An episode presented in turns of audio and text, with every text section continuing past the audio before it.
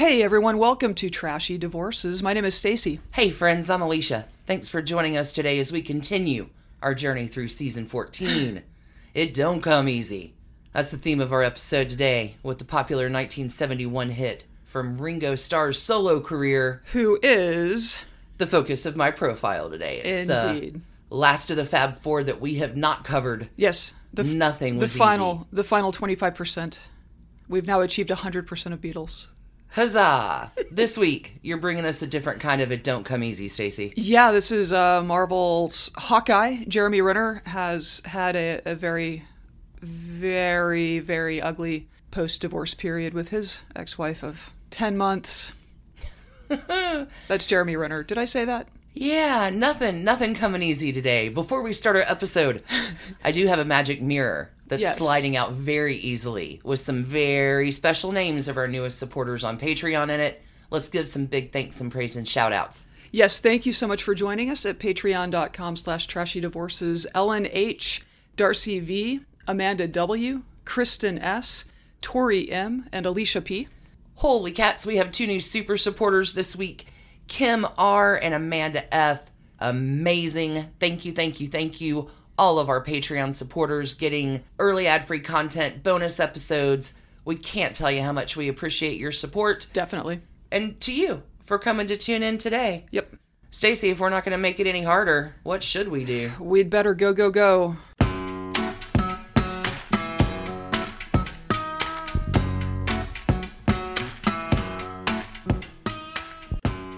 Oh, Alicia. This one's been a long time coming, right? Because we've covered three of four, We have. We are here today for the last of the Fab Four. the last 25%. I've got the trashy divorces of Ringo Starr today. History's greatest drummer. He's a talented drummer. Sure. remembered as one of the good ones in history, but the story is really quite a ride. It's very nice, then it's very, very trashy, but there's a little bit of a redemption arc at the end. We do love those. It don't come easy. Okay. This is the fourth of the Beatles that we're going to cover in our trashy divorces purview.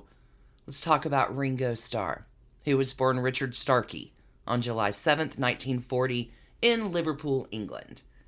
Not the greatest of childhoods. Richard's father leaves him and his mother when he's about four years old. Mom supports she and Richard with multiple jobs cleaning houses, waitressing. Kind of tough. Poor Richard is nearly going to die when he's six because he contracts peritonitis after he has his appendix removed. Yikes. And he's so sick that he's in the hospital, not for a week, not for a month, but for an entire year. Wow. Before he recovers. That, oof. In the 40s, too, that must have been miserable. Obviously, causes a little bit of a delay for our young Richard. He requires a lot of extra help to catch him back up in school. I mean, if you're out of school for a year, Yeah. just as the kid is getting back on track, he's diagnosed with tuberculosis. Good lord. Richard then spends two years in a sanatorium. Um, Now, I know that seems really bad. it does. It really does. It- and it, I'm not saying any of it was good. It was very, very mm-hmm. bad. But the unlucky illnesses in his childhood is likely one of the reasons that he becomes a famous member of the Beatles and a drummer. During his time at the sanatorium, the staff will try to distract all the patients by having them form a band. hey. So it is in this sanatorium band that Richard first plays the drums that aren't really drums. They give him a wooden mallet and just let him beat it against the cabinets next to his bed. Wow. But no matter, Richard develops a love of percussion. Let me beat shit and make loud noises. I mean, at that point, that has to be the most therapeutic thing in the world. Well, Ringo isn't Ringo yet. He's still Richard. Richard. Doesn't return to school, but instead begins apprenticing at a few different jobs and will continue to work on music. I think school has sort of left him behind. I think, yeah, you miss three years in a staggered way. It's that's tough. no worries. Richard's going to join a band in 1959 called Rory Storm and the Hurricanes. Good name. Good name, Rory Storm and the Hurricanes. Richard joins as their drummer, and this is the time that he decides that the name Richard Starkey isn't quite catchy enough for a drummer, so he will adopt his stage name of Ringo Starr. It is an improvement, I have to say. Now, John and Paul, Lennon and McCartney, had already formed their band back in Liverpool in 1957. Paul's the bassist, John is the singer. They have a guitarist, George Harrison. He plays lead. And a musician named Stuart Sutcliffe will join the band and hmm. take over as the band's lead bass guitarist. In 1959, these guys cohese together and become known as the Beatles. But it doesn't take too long. Summer 1960, Sutcliffe's out. He's going to leave the Beatles because he wants to go to art school. What a life choice. This band isn't going to work out. Who's ever heard of a future in music? So, a drummer named Pete Best will join the band. Now, the band gaining popularity. This is the point where they take on Brian Epstein as their manager, getting us up to 1962 when Pete Best is fired from the Beatles, which causes an uproar with their fans. People are mad, especially at one of the places they play most often, the Cavern Club. There are a few different theories about why Pete Best is replaced in the band, but some evidence points to the reason that Best was the best looking member of the band, and some of the other members of the band didn't quite like that. Okay, but he was properly labeled. There's a particular incident in Manchester which supports this particular you're too good looking theory. Mm-hmm. Pete was accidentally cut by a wild fan wielding scissors trying to cut off a piece of his shirt for a souvenir. Oh boy. So, naturally scared, the band returned to the tour bus, and Pete was immediately lectured for showing up the boys. Can you imagine approaching your favorite band with like a knife? To I want to cut your clothes. I That's not weird at all. No way that that is good planning. Got some jagged little scissors That here. yeah, for real. All Okay. right, so it is just two months later that Ringo will replace Pete. Now, a lot of other people just attribute the decision to fire Pete Best because he was a lousy drummer. Hmm. He's just kind of a mediocre drummer. He may be good looking, but his skills aren't that extraordinary. I'm going to let Beatles fans out there decide Sure. what you want to believe. That is not my pond to throw a rock into. In a biography of Pete Best, though, author Spencer Leigh writes Unfortunately, in circumstances still clouded in mystery, Pete Best was dismissed from the group he had played with for over two years. The real reason was never given to Pete, the rest is legend. Whatever the real reason, it is fortunate for our Ringo Starr, who will join the Beatles as their drummer in August of 1962. That first performance, though, was really rough, right? So they're at the Cavern Club, and all the loyal fans of Pete Best are heckling, yelling, throwing fruit. I'm just kidding, they weren't really throwing fruit. You don't know. Paul tries to do some crowd control, Sure. but he's unsuccessful in calming the upset fans. Now, a few fans are starting to threaten Ringo. It's a terrible first night. I this is like honky tonk stuff, you know, where you have to put like chain link in front of the stage. Beer bottles don't come But through. his friend George Harrison, right? Mm-hmm, George is like, I'm going to stick up for you. And there's this one guy who's much bigger. And George Harrison gets involved, and for his effort, he gets a black eye, wow. protecting his friend Ringo Starr. Amazing. Wow, like British club goers in the Cavern Club. 60s were not Intense. playing around. So, although the transition was certainly not smooth at first, fans eventually come around and see that Ringo's a pretty good drummer and he'll be accepted as a member of the beloved band. That's Ringo's backstory. Liverpudlians, calm down. Let's meet Ringo's first wife, Mary Cox. She's born on August 4th in 1946, also in Liverpool. Mary is an only child who leaves school at 14 to become a hairdresser and will change her name to Maureen. At the same time, friends call her Mo. Maureen loves music, hanging out in clubs where all the live music is getting played. One of her favorite clubs is the Cavern, and it was there that she sees the coolest new band in Liverpool playing. Maureen's a regular at the Cavern Club, and she'll remember the long lines to get in, as well as all of the aggressive behavior, barroom brawls from the fans. She'll say, I never joined the queue until about two or three hours before it opened because it frightened me. There were fights and rows amongst the girls, and when the doors opened, the first ones would tear in, knocking each other over. But alas, Maureen is a young girl in Liverpool, so like every other Cavern Club patron, Mo quickly becomes a huge fan of the Beatles. Mo even once kisses Paul McCartney for a bet, but he's not the one that she had her eye on. Mo naturally thinks all of the four band members are pretty cute, but it is the drummer, mm-hmm. Ringo Starr, that Mo really mm-hmm. likes. And one day she decides to ask him for his autograph. Ringo Starr will later admit he has no recollection of their first meeting, but three weeks after that, asking him for an autograph, Ringo notices her at a different show at the Cavern, and within just a few weeks, the two are dating. It's 1963. Maureen is 16 years old. Okay. Now, the Beatles in 1963 had not yet become famous, but as their popularity grew and they become more widely known, Maureen becomes an object of hatred from their fans. This is so weird. All right. Maureen is threatened by female fans. She's even attacked. Ironically, now you ready for the flip side of this? Do tell. Maureen is the one that's answering all the fan mail that gets sent to Ringo. Hmm. So she's writing letters back to all these girls who hate her guts. Oh my god. Thanks, Sally, for your letter. At Love Ringo. 16, 17. Mm-hmm. Oh my god. This poor woman. In 1964, the pressures of the increasingly famous band's schedule and popularity will cause Ringo and Mo to break up.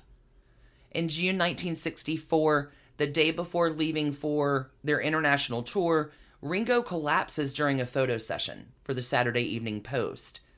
At the hospital, it's determined he had a 102 degree fever Yikes. and tonsillitis. He's sick. Mm-hmm. Ringo, how can we help you? He says, I need Maureen by my mm. side. Mo will visit the hospital every day and help Ringo recuperate, bringing him ice cream. And by the time he recovers, the two off again lovers are now back on again. In January of 1965, Maureen learns that she's pregnant, and the couple decide to get married the following month. Ringo is advised not to get married by everyone who knows him Sure. because they thought it would put a damper on his fame as a teen idol. Mm-hmm. Ringo doesn't care. It is February 11th, 1965, when Ringo and Maureen are married at the Caxton Hall Registry office. The Beatles manager, Brian Epstein, will serve as best man and host a reception for them at his home. Hmm. Hearts break across the world. There's even a band, Angie and the Chicklets, record a song, Treat Him Tender, Maureen, Oh my god. in honor of their marriage. Much pressure? Okay. Tony Barrow is the Beatles' press officer, and he will describe Maureen this way She was the least worldly of the Beatles' womenfolk in the 60s. She was less glamorous than McCartney's girlfriend, Jane Asher, less famous than Harrison's wife, Pattie Boyd, and not nearly as smart as Cynthia Lennon. But she was chirpy with an irreverent sense of humor, and she suited Ringo right down to the ground. Oh, that's cool. Isn't that such a nice thing? yeah. On September 13th, 1965, the couple will welcome their first child, Zak Starkey. On the same day, the single Yesterday was published. Hmm. Ringo and Mo go on to have two more children during their marriage Jason in 1967 and Lee in 1970. There's a friend of Maureen's, Chris O'Dell, describes her as a character who got along with everyone. She wasn't afraid to be her own person. She dressed the way she wanted to, spoke the way she wanted to. Her loyalty was one of her deepest qualities. Journalist Maureen Cleave will describe Maureen and her relationship with Ringo this way. She doesn't talk much, but what she does say is sensible. She adores him and calls him Richie. They always sit very close side by side, and Ringo always lights two cigarettes simultaneously one for her and one for him. Maureen is best friends with Cynthia Lennon, at the time married to John. Also enjoys a close friendship with Pattie Boyd Harrison, who Yeah. will marry George. Mm-hmm. These couples often go on vacation together. They spend holidays together. I mean, where else? Like, who else can they be friends with? Every woman hates them. They're friends with each other. Maureen and Cynthia will confide in each other and go out shopping. They, you know, they have a good friendship. Early in the marriage, Ringo promises Maureen that he would take his fame and money and set up for his beautiful wife a national salon business for her hmm. so she could do hair and oversee other hairstylists across the country. Hmm. But kids come along, sure, the Beatles, kind of a popular, famous band, I've heard of them. busier than ever. Sure, a little This- bit of travel. this plan eventually gets shelved. So instead, Maureen, in addition to taking care of kids, she will continue being extremely active in the Beatles fan club, answering many fan letters, even until the band breaks up. Hmm. And although Maureen really does enjoy raising their children and occasionally going out on the road with the band, she does miss having a career of her own. As it does, the novelty of the wealth and the fame will wear off, and Maureen will spend evenings waiting with the other Beatle wives and girlfriends at clubs like the Speakeasy, the Ad Lib, or the Scotch of St. James. You can visualize this picture. She's staying up half the night with a home cooked meal for Ringo, who's recording in the middle of the night after long recording sessions. She's left alone with the kids while the Beatles are performing. Yeah, I, I feel like we tell a version of this story quite a bit on this show. Easy to see how she feels lonely Yeah. and a little bit neglected. Overwhelmed. For her birthday in 1968, here's a fun spiderweb. Frank Sinatra will playfully rework the song The Lady is a Tramp for Maureen. The new lyrics he sang to her included She married Ringo and she could have had Paul. That's why the lady is a champ. But all is not well in the Starkey marriage. Ringo is having increasing issues with alcohol abuse. He has a string of infidelities. In 1968, Ringo becomes so fed up with his bandmates during the recording of the White Album that he quits the Beatles. He walks out of Abbey Road Studios and takes refuge on Peter Sellers' yacht. Because naturally, that's where you go when you want to hide out, is mean, the yacht of Peter Sellers. That's where I would go. It is during this brief hiatus that he will write his song, The Octopus's Garden. I love that song, which will appear on the Beatles' Abbey Road album in 1969. Their reunion, though, is short lived because by the time Maureen and Ringo's daughter Lee was born, the marriage is in major trouble. Yeah. It was a rough year for everyone involved. 1970 is also the year the Beatles broke up. Everything's kind of coming yeah. apart. Gotcha. But the Beatles, 1970, dissolve, and it's in 1971 that Ringo and Maureen will purchase John Lennon's home in Tittenhurst Park in Berkshire, where they will move their young family there. Let's get back together as a family, see if we can stitch this back together. Yeah, kind of out in the country a bit and away from. That has to have been like the decade of the 60s for all members of the Beatles must have been this incredibly like pressure cooker and highs and lows kind of experience. I So stay in that pressure cooker okay. as the problems are just starting. Okay. In 1972, Maureen is going to go visit George Harrison, Oh no. who is married to Pattie Boyd at the time. Yeah. to get, you know, a little bit of help from a friend discussing the issues that she and Ringo are having. We all need a little help from our friends. Well, George Harrison helped Maureen ride along in this visit, confessing his love for Maureen. George and Maureen end up having an affair. Sure. Beatles wife swap. Okay. Now, this is worse. Eventually, George Harrison just tells Ringo all about it. Oh my god. So, Chris O'Dell, again, good friend of the Harrisons and the Starrs, author of Hard Days and Long Nights with the Beatles, the Stones, Bob Dylan, and Eric Clapton, will describe how it all goes down this way. We sat at the long wooden table in the kitchen, Ringo and George on one bench, Pattie and I facing them on the opposite bench. Maureen spent the entire evening flitting around like a little bird, landing here, then there, jumping up to cook an omelet for Ringo, refilling our drinks, bringing plates of food to the table. Finally, Harrison turned to Starr with no concern that his own wife was sitting right there and said, You know, Ringo, I'm in love with your wife. Oh, George. Ringo's response Better you than someone we don't know. Oddly sensible. Process that. Better you than someone we don't know. Which I guess is a I mean, I I, that's a I, response. I guess if you're looking for the silver lining, Well, Pattie Boyd, right? A la Love Triangle with Eric Clapton. exactly. Comes home a few weeks later after this, and Pattie Boyd finds George in bed with Maureen. Pattie goes to Ringo and says, Hey, I found them sleeping together. Ringo will threaten Maureen with a divorce.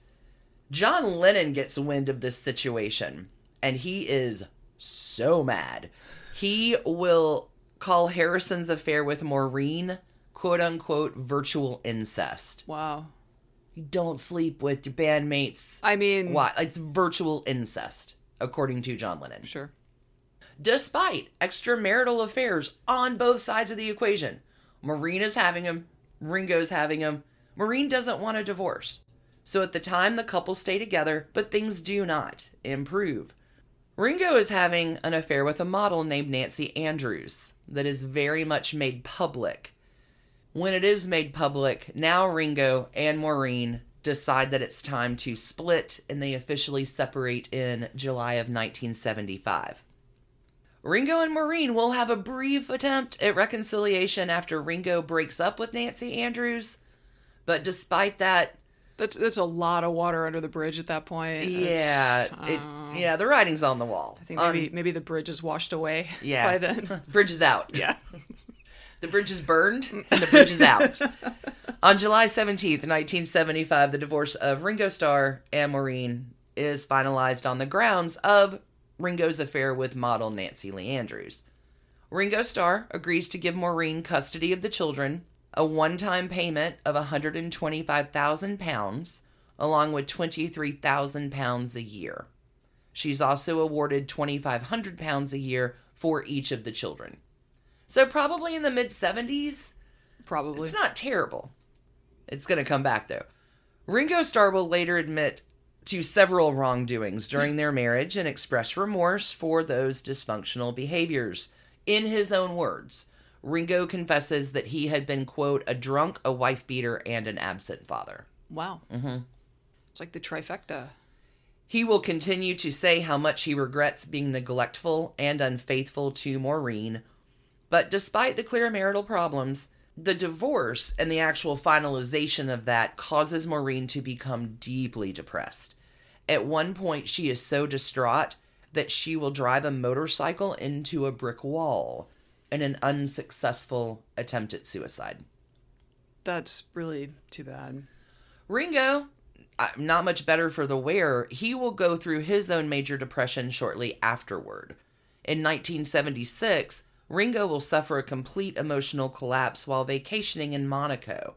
He ends up completely shaving his head and eyebrows and is asking to be checked for boils constantly. Hmm. Wow. Later, he'll admit that he had been feeling vaguely insane and drinking some new drink.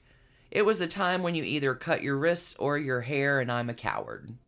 I feel like these are two people who could no longer be together, but clearly also being apart is really bad. You've been together since you're a teenager, and Yeah. now you're Yeah. you don't know how to be.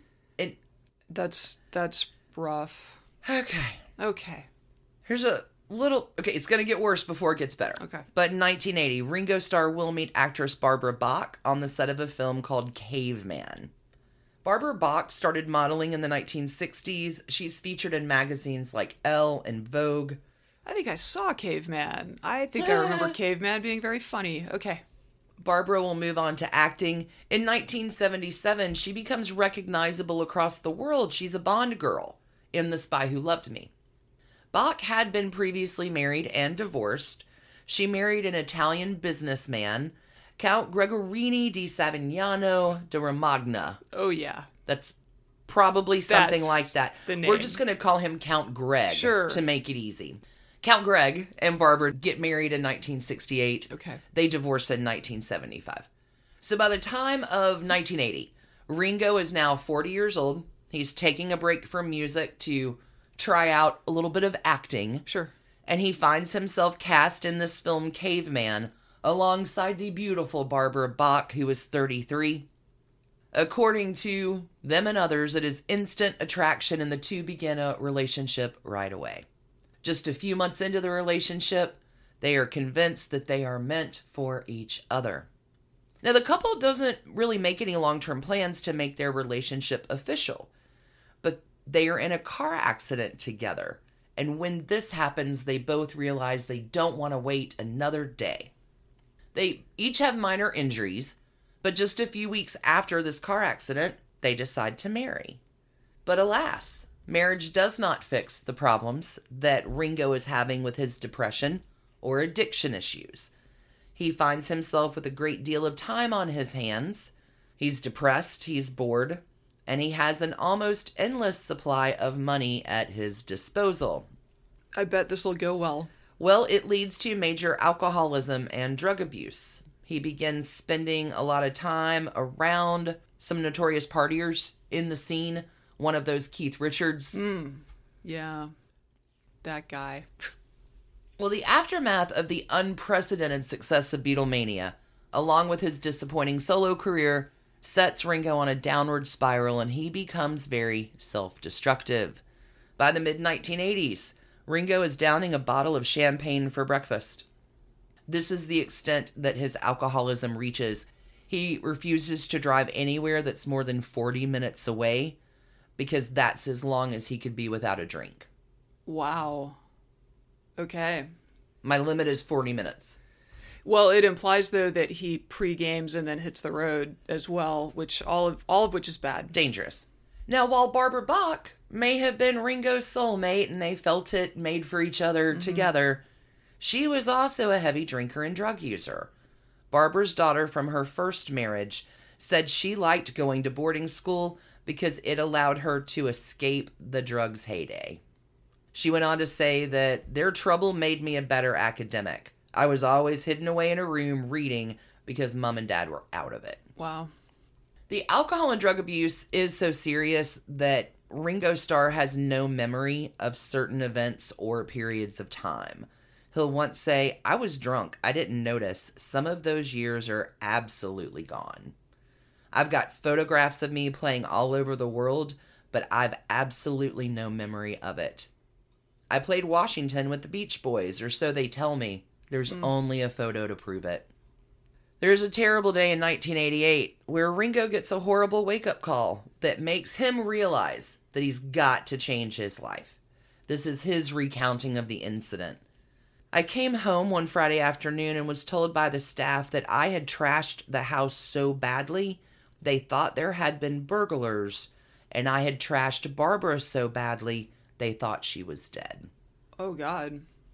Terrible. Yeah. Fortunately, this is the turning point. Both Ringo and Barbara go to six weeks in rehab and have never returned to their drug and alcohol abuse. Ringo is now a teetotaler, prides himself on his clean eating, his sober lifestyle. Uh, during this time, he'll also ditch his, this just makes my lungs hurt, his 60 cigarette a day habit. Wow. Two packs a, it's three packs a day. Yeah, it's wow. He will even find When did he have time to drink? between 60 cigarettes a day i don't know uh, he'll even find god at this time ringo and barbara do not have any children together but the two of them are still married wow. And in this month april 2022 they are celebrating their 41st wedding anniversary Good for them. terrible redemption arc Sure.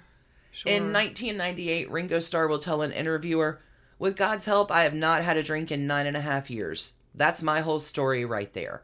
And because of that, I'm doing this. I'm making records, I'm touring. I was so involved in just getting brain damaged. I wasn't doing anything. I had great ideas, many notebooks filled with notes. Some of them I can read, and some of them I just can't read. But I really didn't do anything constructive. It was all just good ideas. Now I'm trying to lead a constructive life a day at a time. Good stuff there, Ringo. In 2021, Ringo Starr will present Billie Eilish with Record of the Year at the Grammys. But before presenting Eilish with the Grammy, he will address all of the nominees and say, If you're making music in our world today, you've already won. And I thank you. Yeah, and he was born in 1940. Is it, Does that mm-hmm. mean he's 82? 81, Yes. 82? Wow. Yeah. Do you have a little bit of a follow up about Maureen post divorce? I was hoping. Maureen will move in with Hard Rock Cafe and House of Blues founder Isaac Tigrett in 1976. They welcome a daughter together in January 1987. And Maureen and Isaac will wait several years to marry, but they do eventually make it official. They get married in Monaco, May 27, 1989. In the meantime, Ringo and Maureen have become grandparents in 1985 when their eldest son Zak and his wife have a daughter. But in 1987, Maureen is going to sue the law firm that handles her divorce from Ringo hmm. for an alleged breach of contract and negligence. Interesting. She claimed that the firm had not fully investigated Ringo Starr's finances at the time of the divorce and had not given her a proper settlement. Was, the numbers did seem low, even even when you like adjust to pounds and time travel. Like it, that It doesn't work out for her, though. Okay. The court will find in favor of the law firm and say that Starr was a generous man. Why is this? He increases her yearly payments two times since their divorce. The judge further orders Maureen to pay the whole bill for the case. So not only does she lose, but she has to fork out 200,000 pounds Wow. for the court bill. I mean, it's, uh, it's uh, there are arguments. Rough justice. There are arguments for that system. It does discourage frivolity. In 1994, at the opening of House of Blues, Maureen suddenly faints. And at first, it's thought that she's merely suffering from anemia. But soon she is diagnosed with a form of leukemia. Maureen undergoes every treatment available. But sadly, on December 30th, 1994, Maureen Starkey Tigrett dies at the young age of 48 Oh, that's so sad. her husband, her four children, her ex husband, Ringo Starr, are all at her bedside when she dies. Following her death, Paul McCartney will write a song called Little Willow in her memory, which appears on his 1997 album Flaming Pie. It has a dedication to her children. It's really a very touching, touching song. Bend, little willow, wind's gonna blow you hard and cold tonight. Life as it happens. Nobody warned you. Willow, hold on tight. That is the trashy divorce of Ringo and Maureen. I did not realize that he dealt with substance misuse so heavily. Significant, significant substance misuse, which is good on him. I mean, he's had a completely different life since getting clean. Sure. I really can't imagine how deforming it must be to be a member of the Beatles in your 20s. Like, it, Too much. the rest of your life is just Mind blowing. Yeah. so. Good story. As trash cans go, Went places. I know it really was. I told you it was going to be got a a ride. little got a little tear there at the It's end. a great story. It turns horrible. It turns kind of greatish at the end. It gets a little bit better as we get back to the end. Sure. As trash cans go, I don't know. I mean, Maureen, maybe don't sleep with George Harrison. maybe George Harrison, don't tell your bandmate about it in front of your wife. My God, uh, you know, it's, it's a lot. it It's seems like a lot of problems for the staff. There's certain trash cans. Maybe they're all on Abbey Road and filled with apples. I don't know from Apple Studios. Unclear on that. It's it's all a little murky, but it could just be the drugs Maybe and all the cigarette haze that I can't kidding. move through. Yeah, maybe maybe like it's fewer trash cans than she would have had with better lawyers. I, who knows? That is the last of the Beatles for trashy divorces. Mm-hmm. Been mm. waiting on that one for a long time. When we come back from a quick break, we're Oh, gonna yeah. shoot the arrow We are launching some arrows at you. over to your side. Yeah. See you on the flip. Hi, everybody. I'm Katey Sagal, And I'm Kurt Sutter. and welcome to our new podcast called Pi People, Influences, and Experiences. Yes, it's sort of the uh, get to know you at a deeper level, the who, what, when, where, and why you are, rather than what it is you do. Absolutely. We're not going to talk too much about what people do. We just want to know about their families, where they come from, you know, what shapes their parenting if they have kids, what shapes their marriages if they're married. We just want to be really nosy. We want to get in there. A deep dive into nature and nurture. And we started it because there are a lot of people that we don't know that we are curious about. Right. And I have no friends, so for me, it's, you know, Trying like, to get them out of the house. listen to it on whatever you listen to podcasts on. Yeah, podcast, your, homecasts. Your, your, your podcasting apparatus. Watch it on the YouTube. He's aging himself. If you have been thinking about your financial situation, If you've been brewing questions you would like to ask a financial professional, if you would like some guidance on addressing debt, investing, or other general financial organization, then in the immortal lyrics of Amy Ray, I said it's time. Don't assume anything, just go, go, go, go. to the oaktreegroup.net.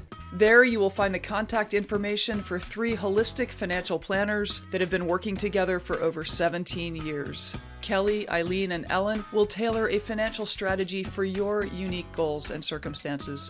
You can also give them a call at 770-319-1700 to schedule your free one-hour consultation. They would never use your years to psych you out. Again, the phone number is 770-319-1700 and the website is www.theoaktreegroup.net. Go, go, go! So, Stacy, you're bringing us a story from the Marvel universe today. Yes, a marvel of a tale, it turns out. So, uh, one story that gets requested quite a bit, in a lot of ways, comes with more questions than answers. First of all, when this couple married, they made no public announcement about it for months. But when they broke up just a couple of months after spilling the beans, all hell kind of broke loose. And now, every 18 months or so, it seems like Marvel's Hawkeye, the actor Jeremy Renner, is back in the news addressing allegations made by his ex wife, Sonni Pacheco. Welcome to Trashy Divorces. Welcome friend. to Trashy Divorces, friends. The sticking point for them is that they are co parenting a little girl. But it's worth noting that they split up at the end of 2014, and seven or eight years on seems like a long time to stay embroiled in a court fight with your ex. Wow, that is a long time. It's a long time. Let's get into this with the caveat that we do our best to avoid naming celebrities' minor children. There are, there are a lot of quotes in here, but I'm going to do my best to sub in like kid, daughter, child, that kind of thing. This kid certainly did not ask to have a famous dad, right? That just happened. Did you hear about my dad? He's a superhero. Jeremy Lee Renner was born January 7th, 1971, in Modesto, California. Oh, Capricorn man. The eldest child of two young lovers who had married as teenagers. What could go wrong? Weirdly, it went wrong. Marrying very young did not end up creating a union appropriate for who they were as they became real adults. And when Jeremy was 10, they divorced. He's the oldest of. I've seen this two ways. Wikipedia says seven children, while Details magazine in 2011 said five. Anyway, what is not in doubt is that in the year 2011, when Jeremy Renner was 40 years old, he became a big brother for the last time. Presumably, his father had remarried. Still to- doing still doing the love thing, Mm-hmm. man. Good on you. Yeah, so. Yeah, baby brother born when he was 40. That's a Anyway. quite an age difference. So I am going to let Adam Sachs at Details Magazine from 2011 set all this up because, unlike a lot of Hollywood stars, Jeremy Renner did not smash onto the scene as a young adult and grow into middle age in the public eye. His road was a lot more interesting. This is Sachs. Renner grew up with a pygmy goat named Sugar. He's the oldest kid, with four siblings who range in age from 37 years to four months. He and his best friend, the actor Christopher Winters, whom he also confusingly refers to as my brother, run a successful side business renovating houses. Sometimes he lives in the houses during construction, often without such bougie comforts as electricity and indoor plumbing. Disciplines he's studied include, but are not limited to, world religion, sociology, criminology, Filipino stick fighting, and Muay Thai martial arts. Previous professions ski instructor, professional makeup artist. He has taught himself to be unafraid of sharks. He has dined with Colin Powell and has regularly basked in the praise of such luminaries as Sean Penn, but about the only time he's found himself starstruck was when he met Cesar Millan, TV's dog whisperer. He is, by turns, cut the bullshit intense and just fucking with you funny. He's religiously unsentimental, quote, I don't give a shit about the past, and unabashedly devoted to his cream colored miniature French bulldog, Franklin. These are some of the facts that you may collect in your net while standing in the riptide current that is a casual conversation with Jeremy Renner. He sounds like a real Renaissance man. Really does. I love that uh, Adam Sachs piece. All of our sources, as always, are at trashydivorces.com. Jeremy Renner graduated high school in Modesto in 89 and headed to Modesto Junior College. He was filling out his schedule one term and he just picked up drama as an elective. He was studying computer science and criminology, I think were the not sure what he was intending to go do with that. But in this drama class, the acting bug bit him hard. I mean, it left a welt, a scar. He continues to be scarred. But success did not come easily to him. He spent the 90s in small roles, as you would expect, and to make ends meet, he had a side hustle as a makeup artist at the Lancome counter at a Modesto mall. Fantastic. His first notable role was playing serial killer Jeffrey Dahmer in 2002's Dahmer, which did boost his profile and it earned him a nomination for the Independent Spirit Award for Best Lead Male. I wouldn't say things snowballed from there, but the roles he started to win and the casts he began to join steadily advanced in prominence, I guess would be one way to put it. But again, this was 02. It was not until 2009 in the Hurt Locker that the trajectory of his life and career completely changed. This is a full 20 years after throwing his lot in as an actor and against all odds and just not just through sheer stick to itiveness. His portrayal of a bomb disposal expert during the Iraq War earned him a Best Actor nomination for the Academy Awards and at the Screen Actors Guild. Pretty big deal. Back to that Sachs piece in Details magazine. There's something compellingly unusual about a guy who's been a working actor for two decades, working but struggling, and then rather suddenly finds himself a leading man with his pick of major franchises. Here he is jumping off buildings opposite Tom Cruise in Mission Impossible Ghost Protocol. Next, he's leathered up as the arrow slinging Hawkeye in the Joss Whedon helmed superhero supergroup The Avengers alongside Robert Downey Jr., Iron Man, Scarlett Johansson, Black Widow, Chris Hemsworth, Thor, and Samuel L. Jackson, Nick Fury. Then he's out for vengeance in the just wrapped action comedy Hansel and Gretel Witch Hunters. Quote, that was a blast, Renner says. It's 15 years later and they're pissed off. They're bounty hunters killing witches for a living. Interesting. I know, I need to go check that out. Okay, so this kind of gets us to the modern situation that is Jeremy Renner. He seriously paid his dues, he stuck to it, even as it spawned his extremely successful side enterprise as a house flipper. Like he flips multi million dollar properties in the LA area. Wow. Um, mhm. Another interesting thing about those two decades in relative obscurity is that he never married, or as far as I can tell, had any sort of high profile romance. Although, when it comes to his personal life, I think high profile is exactly the opposite of what he's going for.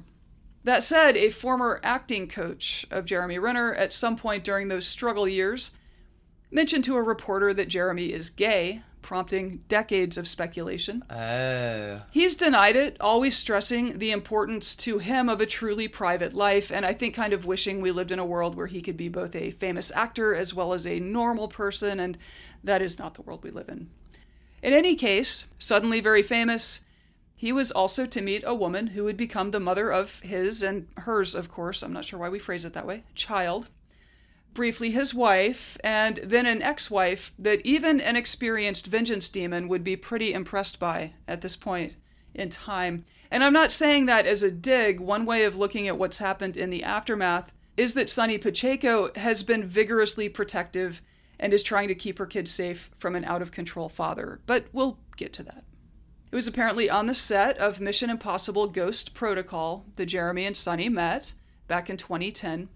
The relationship led to a baby in 2013 and in 2014. Without alerting the media, Jeremy and Sonni walked down the aisle together. Sonni Pacheco is a Canadian born model about whom there is considerably less biographical material on the internet than her fam- more famous ex husband. She was probably born in 1991, making her 20 years younger than Jeremy, and may have grown up on a farm in British Columbia. Sounds nice. She came south at a young age, very, very south, it turns out. Her bio says that she sold timeshares in Mexico for four months when she was 19 years old. Huh. But she came to the States and resumed or began, not clear, modeling, ending up as a brand ambassador for Monster Energy drinks. And she had a couple bit parts in movies, which I think is how she was with the Ghost Protocol milieu.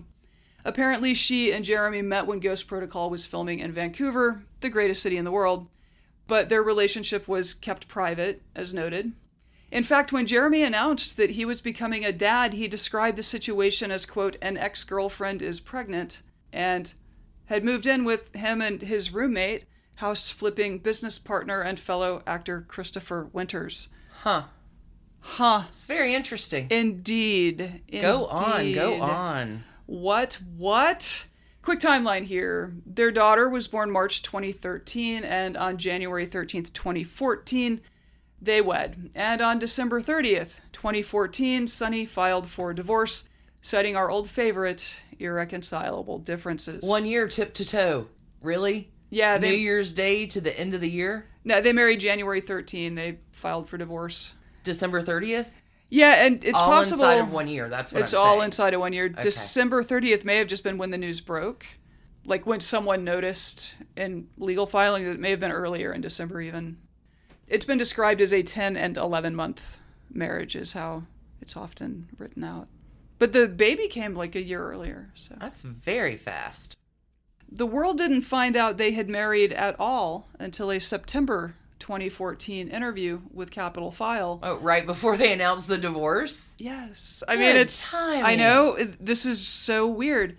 Where, in a moment perhaps of fatherly bliss, he spilled the beans. Here's the passage. This is from an interview by Elizabeth E. Thorpe from 2014.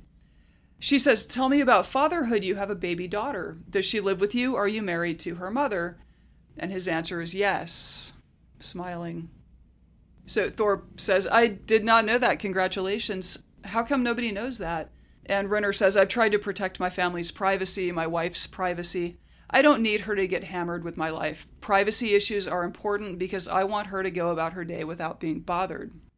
Very nice. Totally makes sense. Yeah, so Thorpe asks, Do you get bothered a lot? And he says, Yeah, paparazzi follow me, and that's fine, but it's annoying being followed when I'm with my family. It's not just me, everyone in Hollywood has to deal with that. I've been talked about a whole lot because the less I put out there, the less people know, and it makes it interesting, I assume. So she goes on to say, uh, How do you think that fatherhood has changed you? And I mean, he positively gushes about fatherhood like anytime it comes up. It's it's actually very sweet to watch. He says it's the best thing I've ever done doing it later on in life. By then I achieved a lot of things that I wanted to achieve. I'm so blessed for that. Now I can really spend time with the family. The only thing I think about when I'm not with my baby is how do I get to my baby? I need to get to her and I'm very miserable when I don't see her. I really love being a father. The only thing that has changed is my perspective on things. I still work, probably even more. It used to be for myself, so I'm not old and broke. All these things I still do, but I do it now for the future of my baby, and if it gets in the way of her well being, then I stop. So he goes on to say that she's 17 months old and he thinks it's the greatest age and he can't wait for her to get older, but she's so much fun now and that she's into her sticker phase, which is just. Anyway, That's so nice. it really is nice. Yeah, I think he went on Ellen and talked about how being a dad is the best role he's taken yet. You know, like he's he really just lights up when his kid comes up, which is that's great. This is from a Nicki Swift piece called The Double Life of Jeremy Renner by Andy Scott and Mario Loveland. Incidentally, Jeremy Renner and Sonni Pacheco's brief marriage played out a little like Three's Company.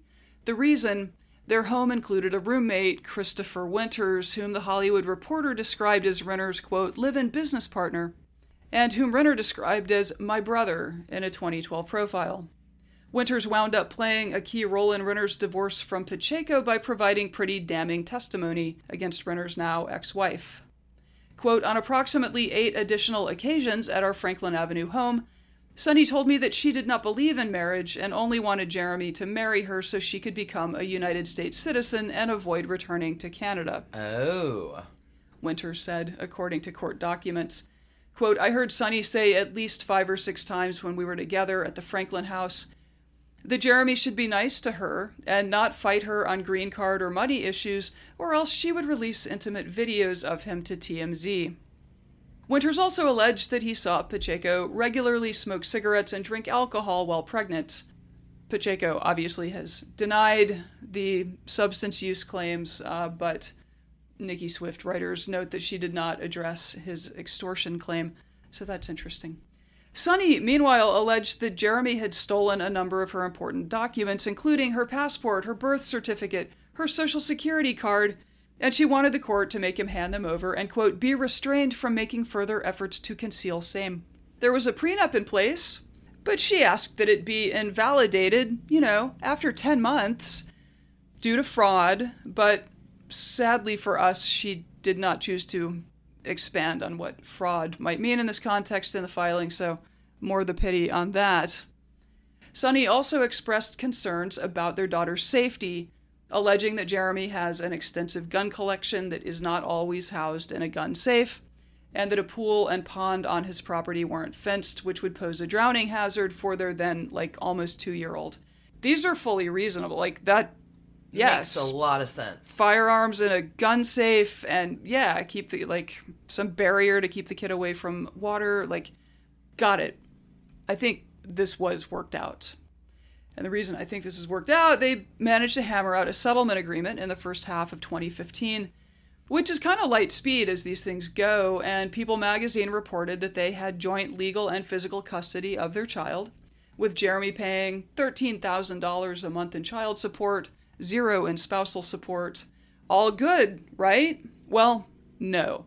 Because 13 months later, Sonni headed back to court to allege that Jeremy was almost $50,000 behind on child support, and further, he was refusing to pay his half of their then three year old $1,600 a month preschool costs. His lawyers fired back that he had paid several hundreds of thousands of dollars in support that year alone, was not behind, and that the divorce decree did not require him to pay part of the preschool costs. Yeah, thirteen thousand a month is one hundred fifty-six thousand dollars a year. If my math is correct, it's pretty significant. For a two ish year old. yeah. It's, it's. This dust up ended early in the fall of 2016 when Jeremy agreed to give Sonni $16,000, like much less than the 50,000 that she was saying. 16,000 in support plus and here's the kicker $24,000 to pay off her lawyers and accountants who had of course brought this matter before the court. That is a bad incentive structure. I understand why it exists, but that's a bad incentive structure. Let's jump ahead something like a year and a half to April of 2018 when Sonni again headed back to court, pointing out that Jeremy's Marvel salary, $11.4 million that year, made their old agreement moot. Now, this is a feature of extremely high dollar divorces that I feel a little queasy about. Typically, child support is calculated as a percentage of the higher earning parent's income. Non custodial higher earning, I guess. It's complicated, but in any case, this makes sense. But what percentage of $11.4 million does a five year old kid need to thrive? It's, Wa- a, que- walk it's me- a question. Walk me through this. Like, it just seems like the formula should not necessarily apply. Like, the agreement they came to was that he would fork over an additional $292,000 in child support that year. But for the years 2018, 2019, and 2020, any amount over 200,000 would go into an education savings account for their daughter.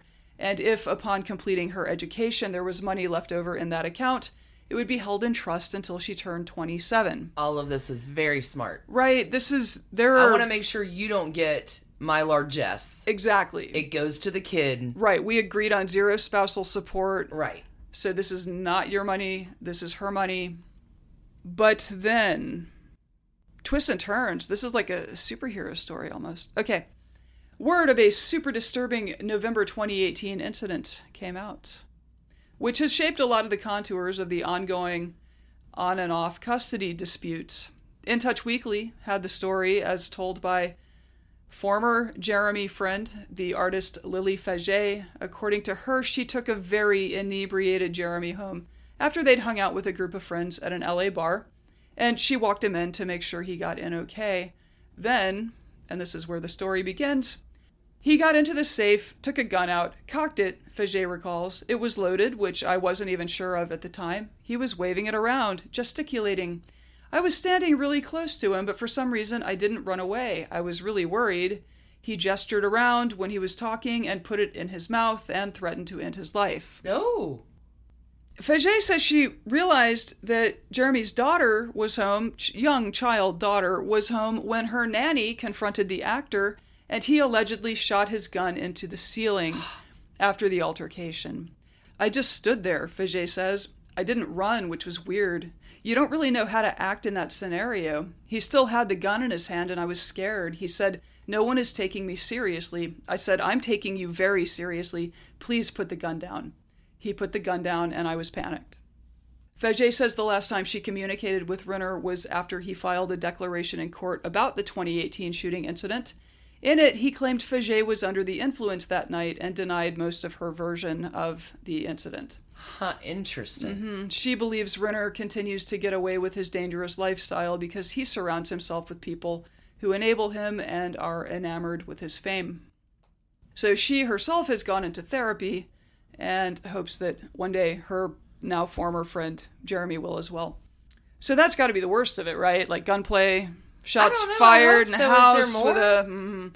The following fall, Sonni asked for full custody and the Jeremy's visits with their daughter be supervised because, she claimed, that while he was drunk and high on cocaine at an LA nightclub, he told someone he, quote, could not deal with Sonni anymore and he just wanted her gone. Oh, no. And that the nanny overheard him saying that he would drive to Sonni's house and kill her and then kill himself because, quote, it was better that their daughter had no parents than to have Sonni as a mother. Oh, no, no, no, no, no. She also said he had left cocaine on a bathroom counter where the girl could find it. Not that she did, like, she wasn't alleging that the girl did find it, just that it could have been found there. Jeremy responded with basically the same ask. This was almost mocking her, which seems, I don't know. So he, no judge, actually, I would like full custody and supervised visits only for my ex wife over there.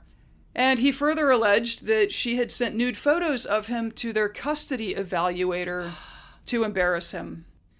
By this point, Sonni had transitioned out of modeling and had begun a career as a sculptor, so Jeremy complained that her work was far too explicit and that their daughter shouldn't be exposed to, quote, such dark, graphic sexual material on a daily basis.